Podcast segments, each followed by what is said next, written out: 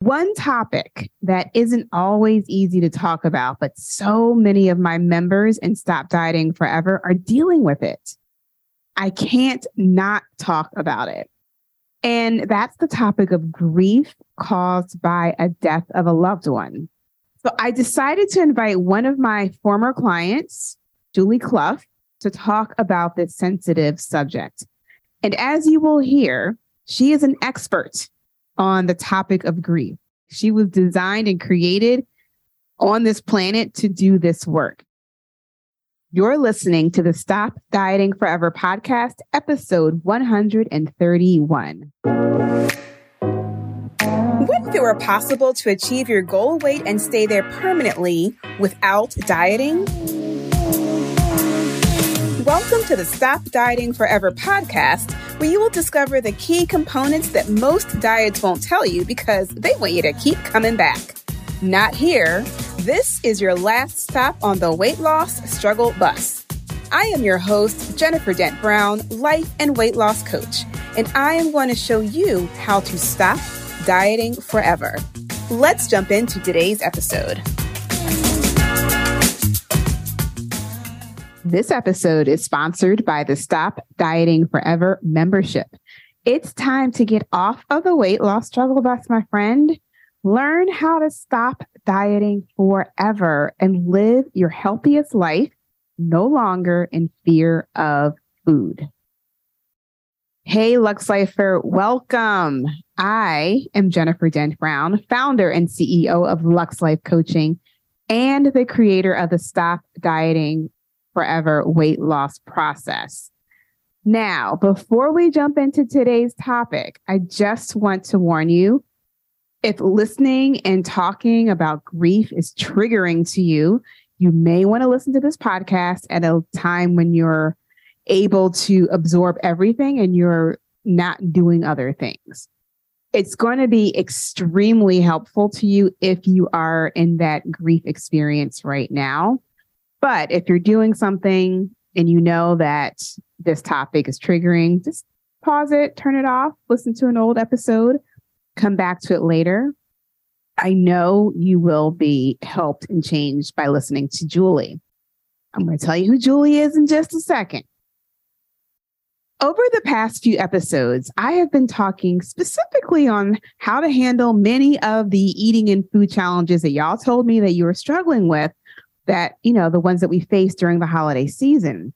But one topic that isn't always easy to talk about, but so many of my members in Stop Dieting Forever are dealing with it. I can't not talk about it. And that's the topic of grief caused by a death of a loved one. So I decided to invite one of my former clients. Well, she's always my client. I always say, once you're my client, you're always my client. So I invited Julie, Julie Clough, to the podcast to talk about this sensitive subject. And as you will hear, she is an expert on the topic of grief. Let me tell you a little bit about her story. She shares more in the interview, but let me just give you a, a preview. So in 2007, Julie lost two of her youngest children in a car accident, ages 10 and eight. And before that devastating loss, she lost her brother to suicide and went through a divorce from her first husband with three young children at home. These life changing events sent her on a quest to understand grief and, more importantly, to understand the principles of healing. I told Julie, I was like, she was designed and created on this planet to do this work. Fast forward today, Julie is a grief coach and a trainer. And she's the founder of Build a Life After Loss, offering grief support and training to so many people. In addition, she's a speaker, she's an author, and a podcast host. She's developed the Hope model of healing and the five foundations of growth to help others through grief and healing. Her book, which I have sent to many of my clients, is called Miracles in the Darkness, and it encourages readers to seek healing and look for the miracles. So, do you see why I called Julie into this podcast to talk about this very sensitive topic? Like, literally, she was created to do this work. And because so many of my members seem to have been affected by untimely deaths, I had them submit their questions in advance of this interview. And the answers that Julie provides, I know will provide hope for so many of my listeners. So I want you to be sure to listen to the end because Julie's going to share some very timely information about an upcoming four week mini course that she's offering next month. She's going to talk about who is for and what you will learn in it. But before we get there, I want you to just listen to Julie. Her voice is so soothing, it's so comforting.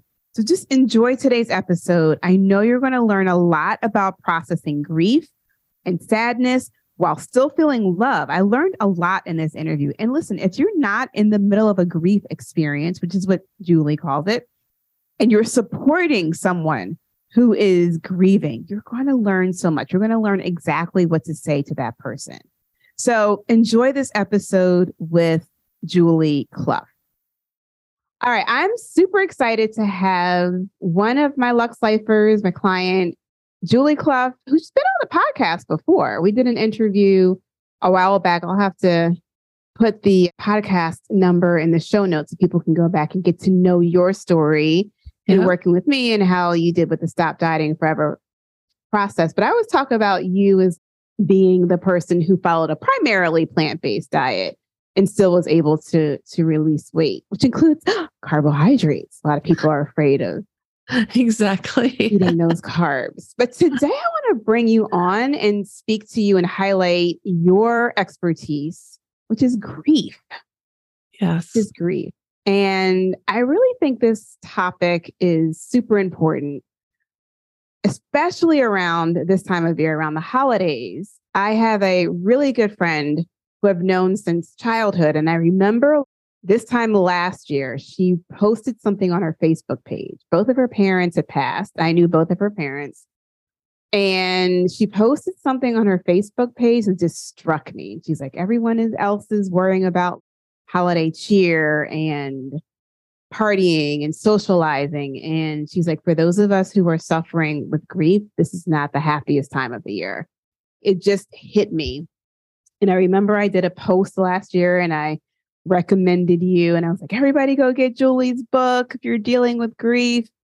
And so this year, I'm like, let's just bring Julie onto the podcast so we can talk about grief and how to deal with it. There are quite a few members right now in within the Stop Dieting Forever community who have suffered tragic losses. Mm. And I was like, all right, got to bring the expert on. So I reached out to you and you were like, absolutely 100%. Let's do it. So, Julie, introduce yourself again to okay. the listeners and maybe the new people who don't know you and tell us, you know, what you do and who you help. Yeah. Yeah. So, in a nutshell, I am a grief coach and grief trainer. I developed the Hope model of healing and the five foundations of growth to help people understand their grief and the season of grief, and then to understand that healing is possible. I lost my two youngest children in a car accident on Mother's Day, actually, in 2007. And before that, I had lost my youngest brother to suicide. I'd gone through a divorce from my first husband when I still had three young children at home. And so it was a lot, you know, I've experienced, and, and that's just the tip of the iceberg. Those are kind of the big main things that I talk about. But I've had a lot of loss in my life. And it's like my life was set up for me to learn about grief and healing so that I could share it with other people actually I'm finding myself getting really emotional talking about that because it's mm-hmm. like it's such a huge mission for me to share that healing is possible because so many people in this day of social media where messages get amplified and amplified and amplified so many people believe that healing is not possible for grief and i understand the reasons that they might feel that way because whatever we've lost is not coming back. Like life is not going to go back to the way it was before. So then they think, oh, if it's not going to go back, then I can't heal because they connect things have to look the way they were in order for me to heal. And that's not the case. So, yeah. Yeah. Grief is a season. grief is a season. And that's what you teach because I think, like you were saying, people who are in the midst of it don't see it as a season. It's kind of like, this is it. And I, I understand. I've talked to many of my clients who are kind of like, this is what happened, and I don't know what to expect tomorrow. I don't know what to expect the next week. I don't know what to expect the next couple of months. Yeah. So, because I've had so many members deal with grief and are dealing with grief right now, I thought I would just ask in our group. I told everybody you were coming. And I was like, what questions do y'all have for Julie? And we can talk about them on the podcast. So let's do it. I have my own questions, but I think hearing the questions from the people who are dealing with it is going to be helpful and beneficial for everyone. Yeah, for sure.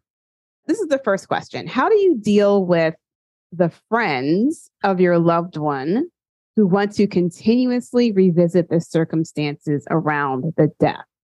What do you say to that? Okay, so th- there's two pieces to this, right?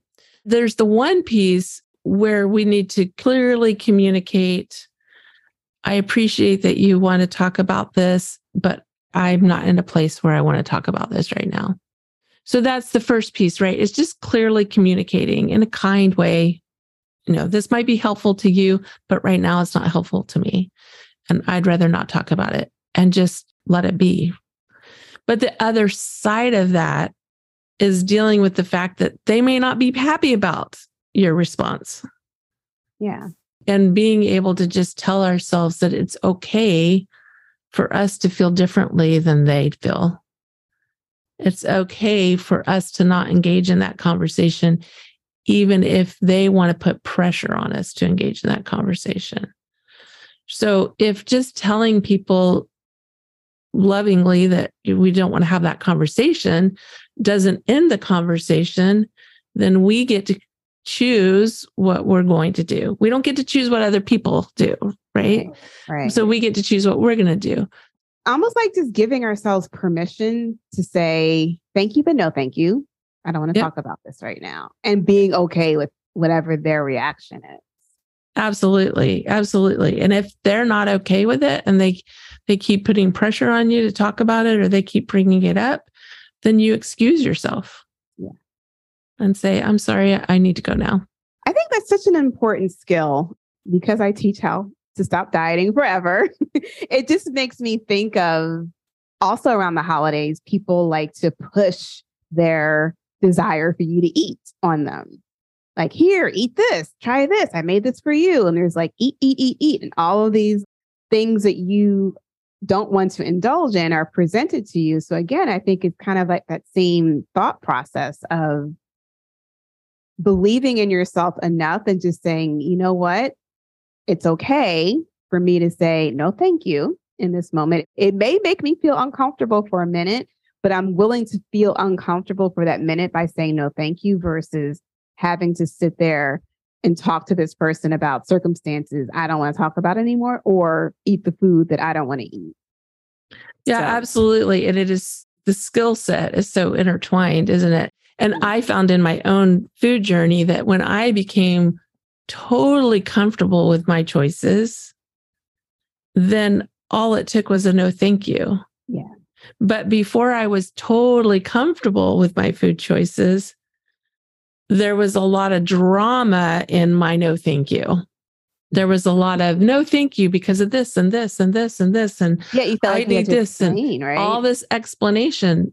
But like we hear in a lot of different places, no thank you is a complete sentence. Yes. N O is a complete yes. sentence. Yeah. yeah. you don't even have to say thank you. Just no. Yeah. it's it's true. It's true. Okay, so let's talk about this next questions, holidays, right? So someone asked if this is the first holiday without your loved one, do you have any suggestions or thoughts on how to navigate all of the emotions? That's like a multi-layered question. Oh, we could spend a whole episode talking about this, but I think just in general it's again giving ourselves permission, it's giving yourself permission to be right where you are. allowing yourself to feel the hurt, to feel the sorrow, to feel the sadness, and to be okay with it, which is hard. But it one of the things that adds pain on top of the pain mm-hmm. is not giving ourselves permission yeah. to be in pain, to feel somehow shamed or guilty about being in pain.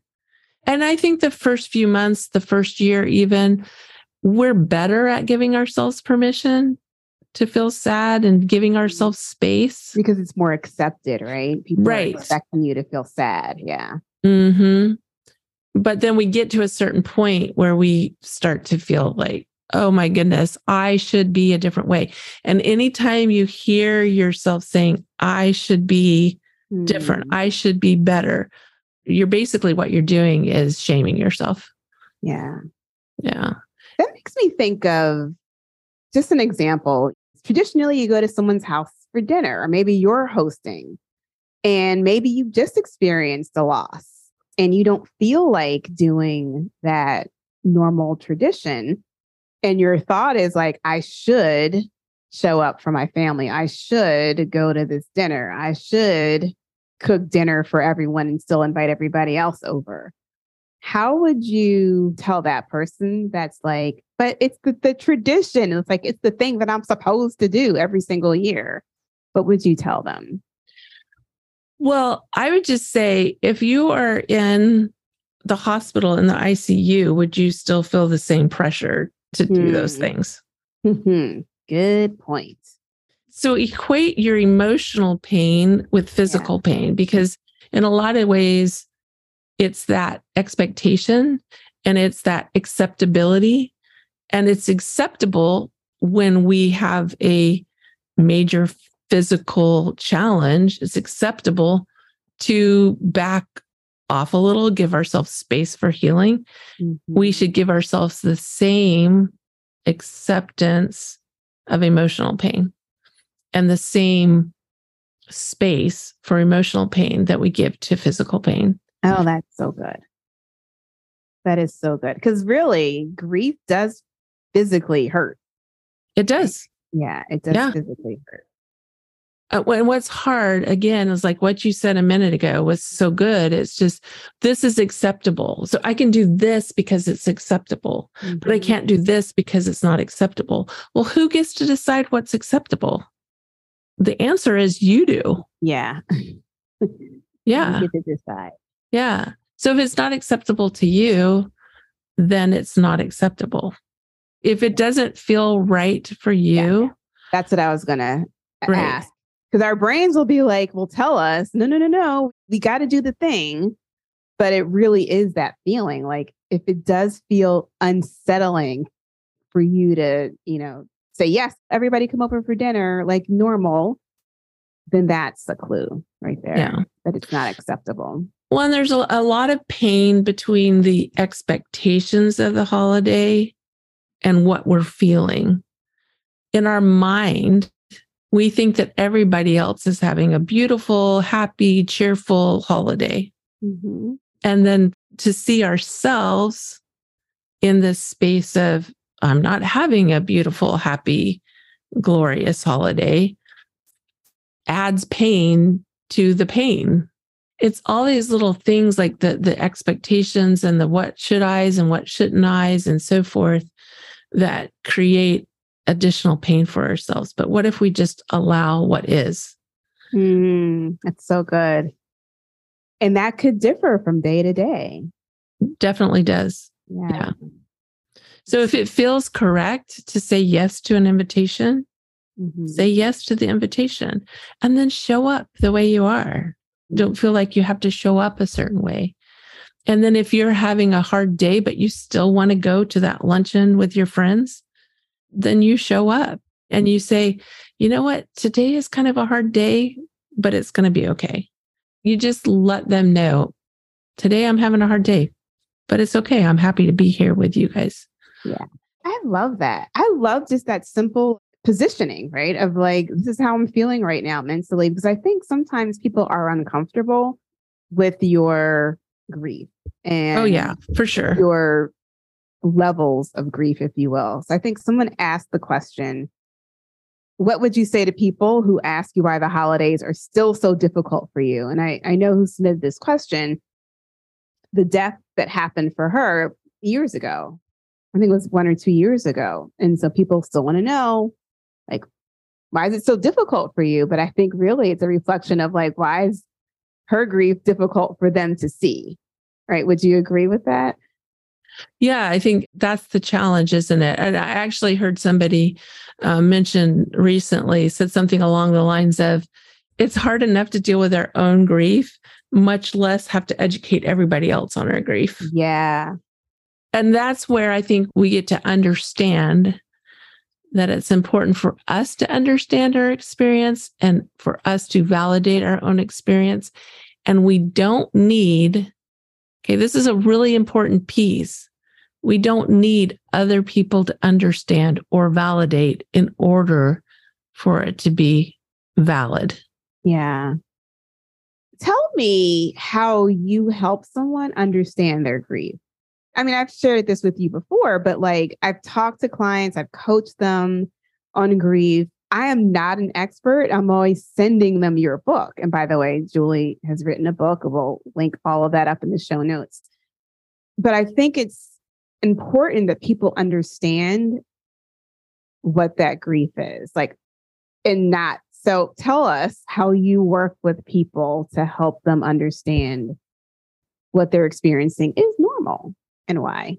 Well, it's a step by step process and it's totally enlightening because if you think about it, if you go to a new country, you don't know the language, your experience is unsettling at best, right? You're trying to navigate this new place. You've moved to a foreign country, you don't know where anything is, you don't know how to communicate with any of the people.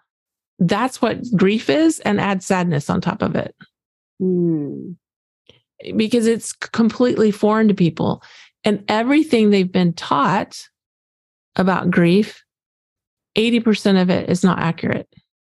So if you think you know what grief is, chances are you don't. I'm like, grief and sadness aren't the same thing.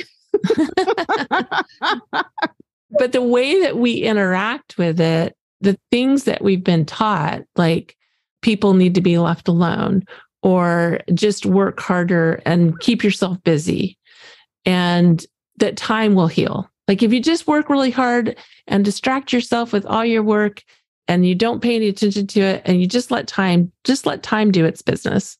But none of that's accurate. Mm. You know, just distracting ourselves with eating for example. Eating was a big way that I dealt with my own grief is I indulged in a lot of eating because eating suppresses the vibration in our body. It's a distraction. You know, we talk about comfort food, right? All these distractions are just distractions. They don't actually help us heal. Yeah. They can help us in the moment. So if you're one of the people like me, if you're one of those that have used food as a distraction or a way to deal with stress and grief and all the other hard emotions of life, then thank yourself for getting through it in the way that you could in that moment. Yeah. And then learn new patterns and new choices. Yeah. There's so much to really understanding what the grief experience is. Most of my clients, when I first start working with them, are very much in the suppressing grief stage. They're in mm. the let's just bury this. Yeah. Well, and and here's the thing. So many people now will tell you, especially like where I lost children, it's prevalent in that community to tell people that they'll grieve forever. And if we tell people they're going to grieve forever, then what are their options? Their options are to pretend like they're not grieving and to bury the pain. Because in order to show up in life, I've got to act like I'm not in pain. And I've got to bury it and I've got to learn how to carry it for the rest of my life. But so that's not true. You're saying that grieving comes to an end. Yeah. But it doesn't feel like it in the middle. And so that's why we believe when people say you'll grieve forever. Mm. We believe it because it's so painful in the moment. We can't imagine it not lasting forever. Even at the beginning of this year, I had COVID for the first time and I got really sick for a day. And then for like a week, I had no energy to do anything. I wasn't mm. motivated to do anything. All I could do was rest and try to regain. But in the middle of that week, I was like, Am I ever going to have motivation again? Am I ever going to feel like doing anything again? And that was one week. Mm-hmm. And grief can last months. And so in the middle, we start questioning whether or not it's even possible. Yeah. To heal the pain. That's so good. When you're grieving, it's almost like your vision for the future is cut off. It is. Like time to stand still in that moment. Yeah. And especially because not only do we have that heavy sadness that's just unrelenting, but everything has changed. Mm. And so the vision for the future that we had before may not be what we want anymore. Yeah. yeah. I mean, that was definitely the case for me. Yeah, because you lost that child. Yeah. Children too. Mm-hmm. And how old were they? David was eight and Carrie was 10. Yeah. And I was homeschooling my kids at the time too.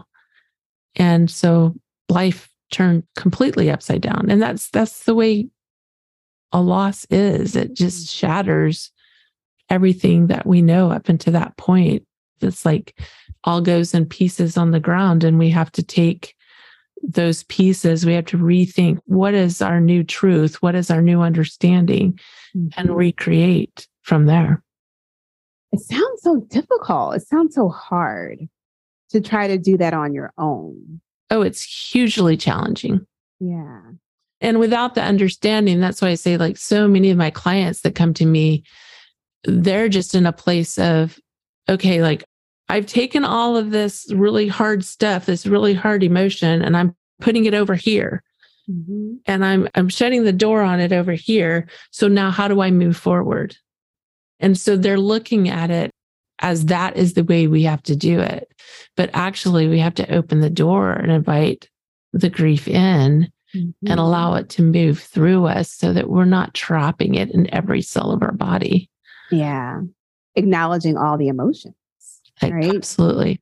Because, like you were saying, people use food to buffer. They don't want, or to numb. They don't want to feel the uncomfortable emotion. They don't want to feel the negative emotion food, junk food, sugary, carbs, all the thing, alcohol, like immediate gratification, right? You feel pleasure immediately and yep. it is a lovely distraction. But at the end of the day, you wake up, you're bloated, you're tired, you're hungover, you don't have enough energy, and the grief is still there.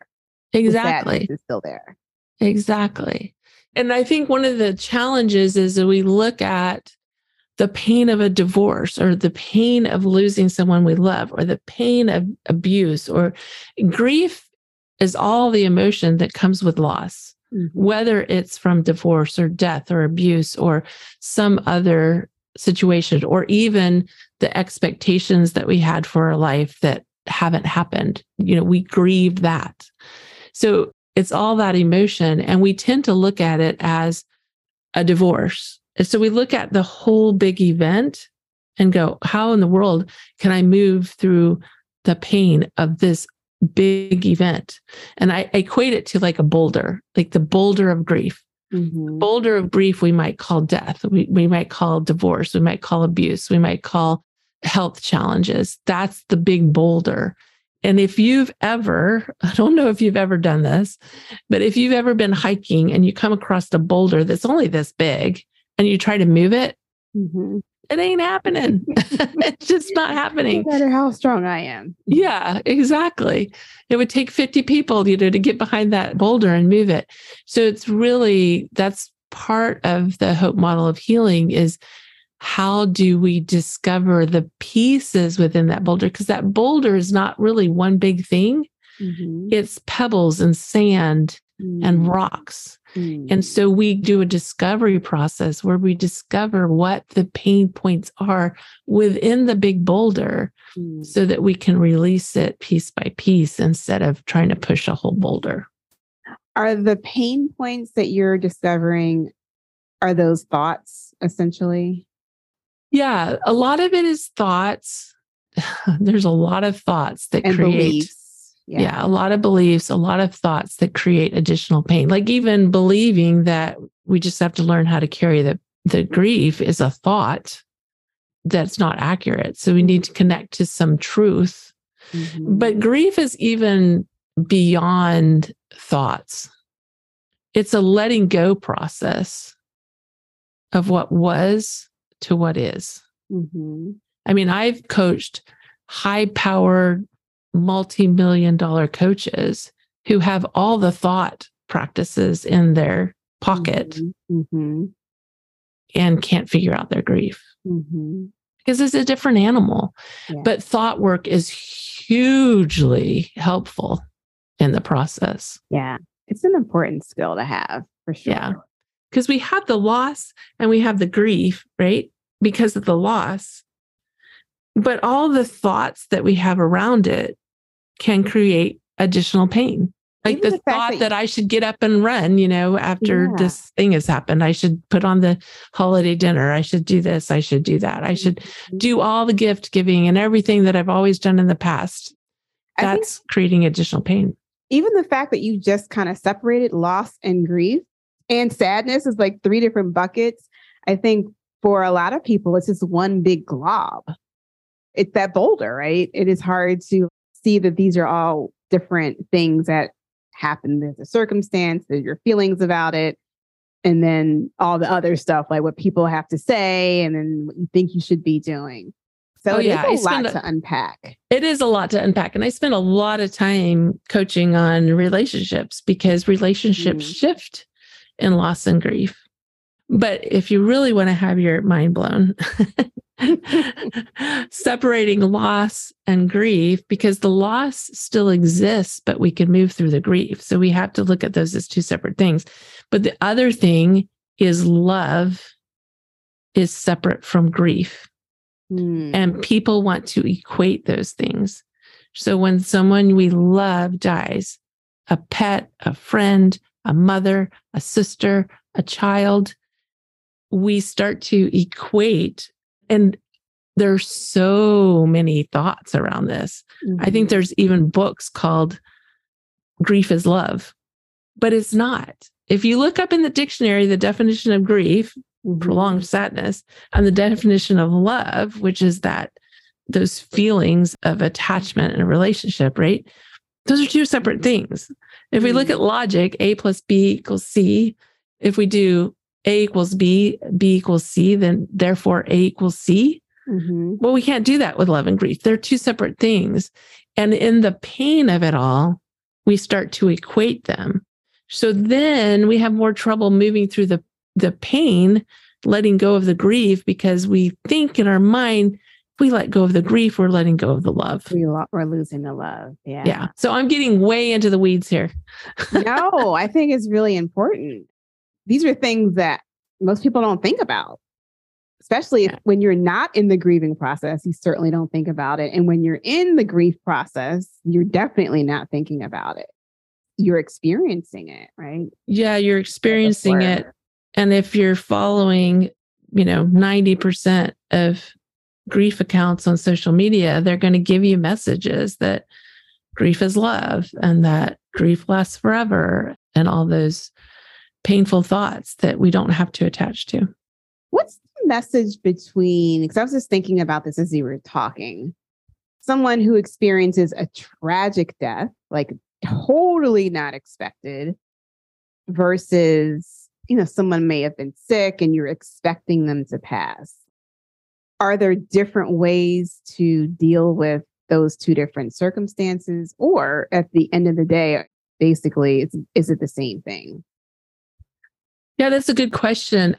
Grief is grief, right? And we can compare our own grief experiences in our life, but it's not helpful or advisable to compare our grief with someone else's grief. But when we have an expected loss, when somebody's very ill and we know it's their last days and then they die, we have a grief experience before they die. Mm, So we're already going through the grief before it actually happens. And then when it happens, we go through another phase of grief. So the grief is is there from the moment of the expectation of a loss.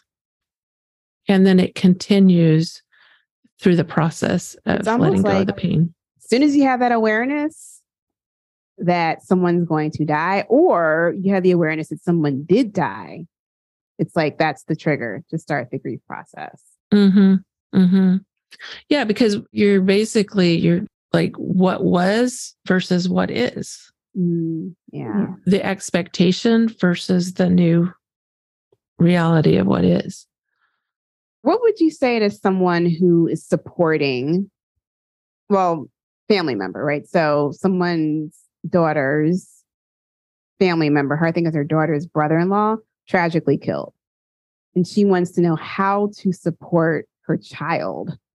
And not like a little child, it's like a grown child. Her daughter's married how do you support that person who is experiencing the grief in their family?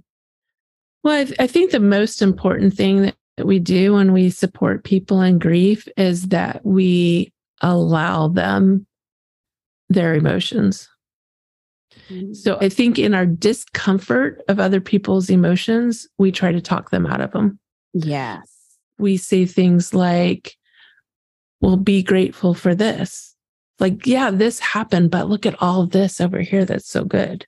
Mm-hmm. Or we say things like, they're in a better place. All these things are platitudes to try to talk them out of their emotions. So instead of offering things, and we all do it, and it's okay, but it, if we can be in a space of just allowing that it's hard and mm-hmm. listening and saying, yeah, I can't imagine how hard that is for you. And that gives them space and permission, not that we need to give them permission, but in giving them permission, we're supporting them, giving them permission to feel what they're feeling. And when I say not that we have to give them permission, like if we could tell everybody they have permission to feel what they're feeling, right?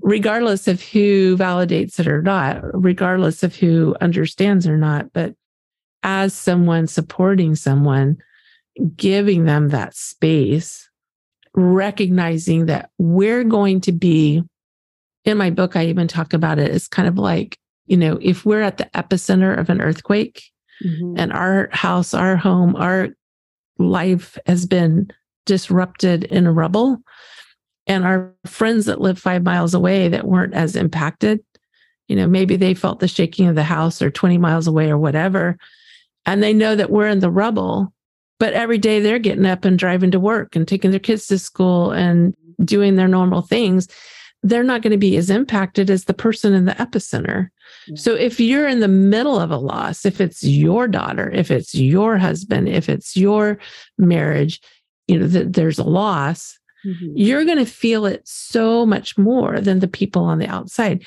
So if we're the people on the outside supporting, we have to recognize that their experience is so much more intense than you can even imagine. Yeah. I wrote a whole book about it, and I can tell you there are no words to describe the devastation of losing a child. And it's a reason why people say you'll never get over it. Mm-hmm. But I'm here having experienced that devastation, having sat in the rubble, saying, even though you're sitting in the rubble, you can still build a wonderful, beautiful life without carrying the pain forward forever.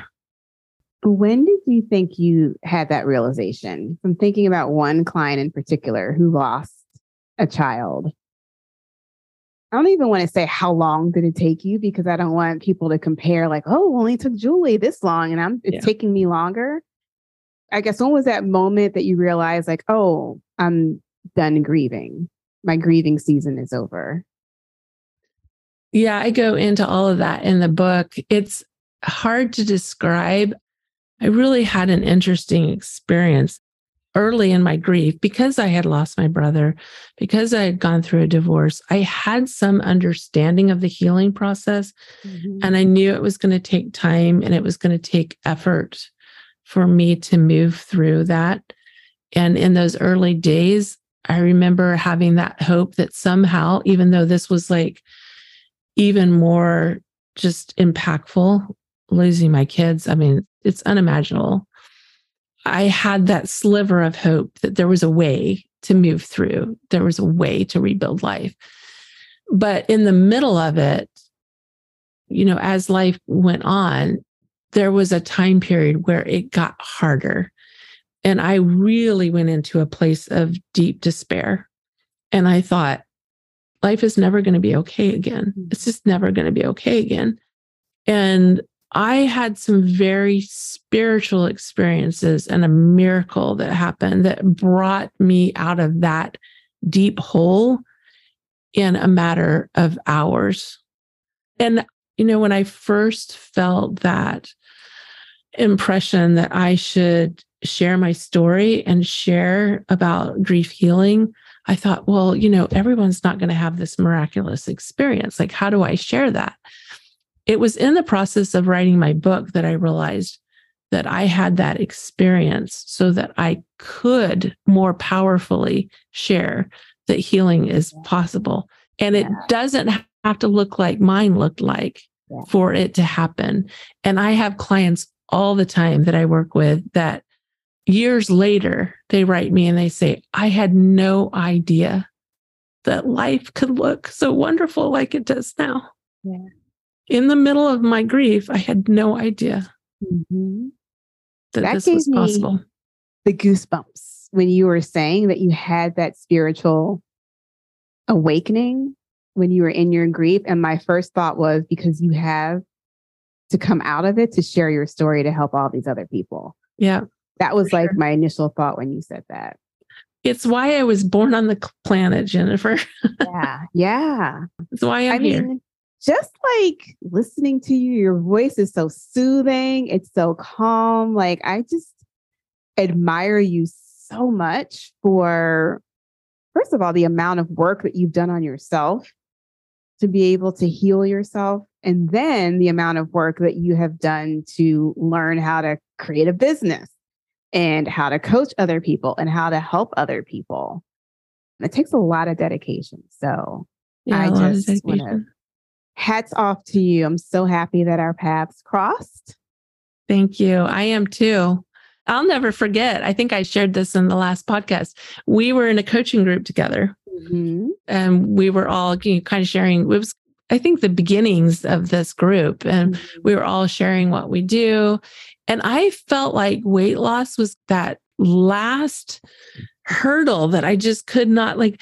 Here I've done all this work and I've been through these really challenging things in my life, which I only share a portion of it, you know, but I've been through all these challenging things in my life and I lived this really good life, but I couldn't figure out the weight piece.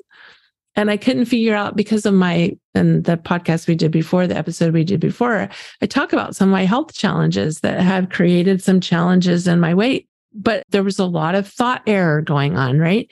But I'll never forget being in that coaching group and seeing you and hearing you talk. And I went, okay, I need to reach out to Jennifer. She's got answers for me. and I don't even remember. I was like, this is just, you know, I wasn't like selling. I wasn't. No, you weren't. No, you were yeah, just we. Were just in the group. Like, you know, we were there to, to learn the same things. It's so funny. And then you reached out to me and I was like, yeah, let's hop on the phone, talk about it. Yeah. How can I help you? Yeah. And fast forward, good. here we are. Here we are. It's a good thing. Yeah. Let me just see. There's one other question. I think you kind of touched on it a little bit about grieving for a pet, and it's not different. She asked, Is grief for a pet different? And she said, It sure doesn't feel like it. No, it's, it's not. not. Yeah. Our grief is impacted by the impact of the relationship in our life. Yeah. So the greater the impact of the relationship, the greater the impact of the grief. Yeah. And I've coached people who have lost pets. And that has been, you know, it was a huge challenge for them. I can imagine. I can't imagine my life without my little baby. All right. I lost my dog. I actually lost my little Maltipoo at the end of February. Oh, I'm sorry Yeah. to hear that. Yeah, it was super sad and really unexpected. She became ill and it was obvious she wasn't doing well. And then we got the news that uh, things weren't looking good and she wasn't going to last too much longer. And so, you know, and that's where you have that grief in the process of watching her deteriorate. And then it finally came to a point where we had to take her to the vet and do the things that we have to do when we lose a pet. And the, the interesting thing was at the time, I thought, I will at some point want a dog again. Mhm. And then about a month later, a dog found me. That's how things happen in my life. so now I have this adorable little golden doodle. Oh, So, yeah. what's really her name? him. Is it a boy or girl? Yeah, it's a boy. We call him Coco. Coco. Yeah. So, All right. Well, I will just leave it on that happy note. Coco is here. All is well with the world. All is good. Yes. Yeah, but for people who want to to learn more about this grieving experience and how you help, tell us where people can find you. Tell us the name of your book, what you're offering, how they can work with you. Awesome. Yeah. So the name of the book is Miracles in the Darkness. It's available on Amazon. And the best way, go to the website, buildalifeafterloss.com, buildalifeafterloss.com, and get on the mailing list because I think when this airs, we're very soon launching a mini course. It's a four week mini course. It's a deal. It's a bargain. It's going to be amazing. And it will help you kind of step by step. In four weeks, we go through four different phases of grief and learning and understanding at a deeper level. So, I love it. So that would be applicable for people who have experienced death, people who are supporting people who have experienced death. And if I dare say, it doesn't have to be a fresh death, right? It could no, experience Yeah. loss years ago. absolutely. I've worked with people who experienced a loss a month ago, all the way to it's been over 10 years. Mm, and they realize it's still impacting them.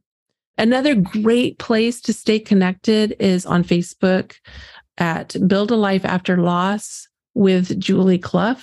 There's a private group. That's the best place. There's a page, but I really recommend you go to the private group. We do some, if it's okay to say, fun activities in there. of course. I do some fun things where we do some challenges. I do videos in there. I answer questions.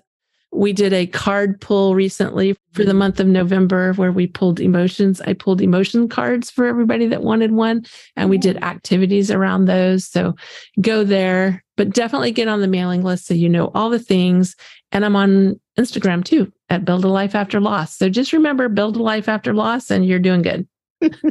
And we will put all the links in the show notes. So even if you're listening to this and the date has passed and the challenge has passed, or the, you can still find Julie, get on her list, and see what she's doing now. Yep. Yep. Always Always good good. new things. Super excited about 2023 and all the things that we're offering. And we're doing a lot of training for professionals and coaches and grief so that they have more understanding when they're working with clients. We're doing all kinds of amazing things. So, Yeah, and Fun like, stuff. I didn't even say you're like a world renowned speaker. You travel all over the place, talking and teaching and doing your thing. yeah, I love it. So super proud of you. And I'm glad we're able to connect so quickly, like idea and implementation, boom, it happened. It happened. Yeah. Thanks for reaching out. Divinely connected. All right. Well, it was great talking to you, and I will see you soon. Thank you. So, just as Julie mentioned in the podcast, the Stop Dieting Forever process helped her release weight, I think about 30 pounds. But more importantly than the weight, she created a relationship with food that is supporting her health. Again, this process, the Stop Dieting Forever process, is different from any other diet because it is custom to you, your body, your genetics, your DNA, your gut biome, your brain. And not only will you learn how to hear what your body is telling you, I'm going to help you get to the root cause of your overeating habits. So look, we don't do restriction and deprivation after a holiday meal because we ate too much. No, I'm going to teach you how to eat intentionally and not emotionally. And that's for every meal, not just the holiday meals, but for every meal. If you're still eating those Thanksgiving leftovers, I want to teach you how to eat intentionally and not emotionally. You've got some emotions tied to that macaroni and cheese left in the refrigerator, right? So that is my promise to you when you become a member of Stop Dieting Forever. It's literally the best place on the internet to learn how to lose weight for good. Go to jenniferdent.com, stop dieting forever for all the details. You can see all the client testimonials and learn how to lose weight for the last time. All right, y'all, live Lux, and I will see you in the next episode. If you like today's episode of the Stop Dieting Forever podcast and you want to learn more about creating a lifestyle instead of following a diet to lose weight permanently, be sure to visit jenniferdent.com. There, you'll learn more about my unique weight loss process and how it can work for you. Go to jenniferdent.com to discover what you can do to stop dieting forever.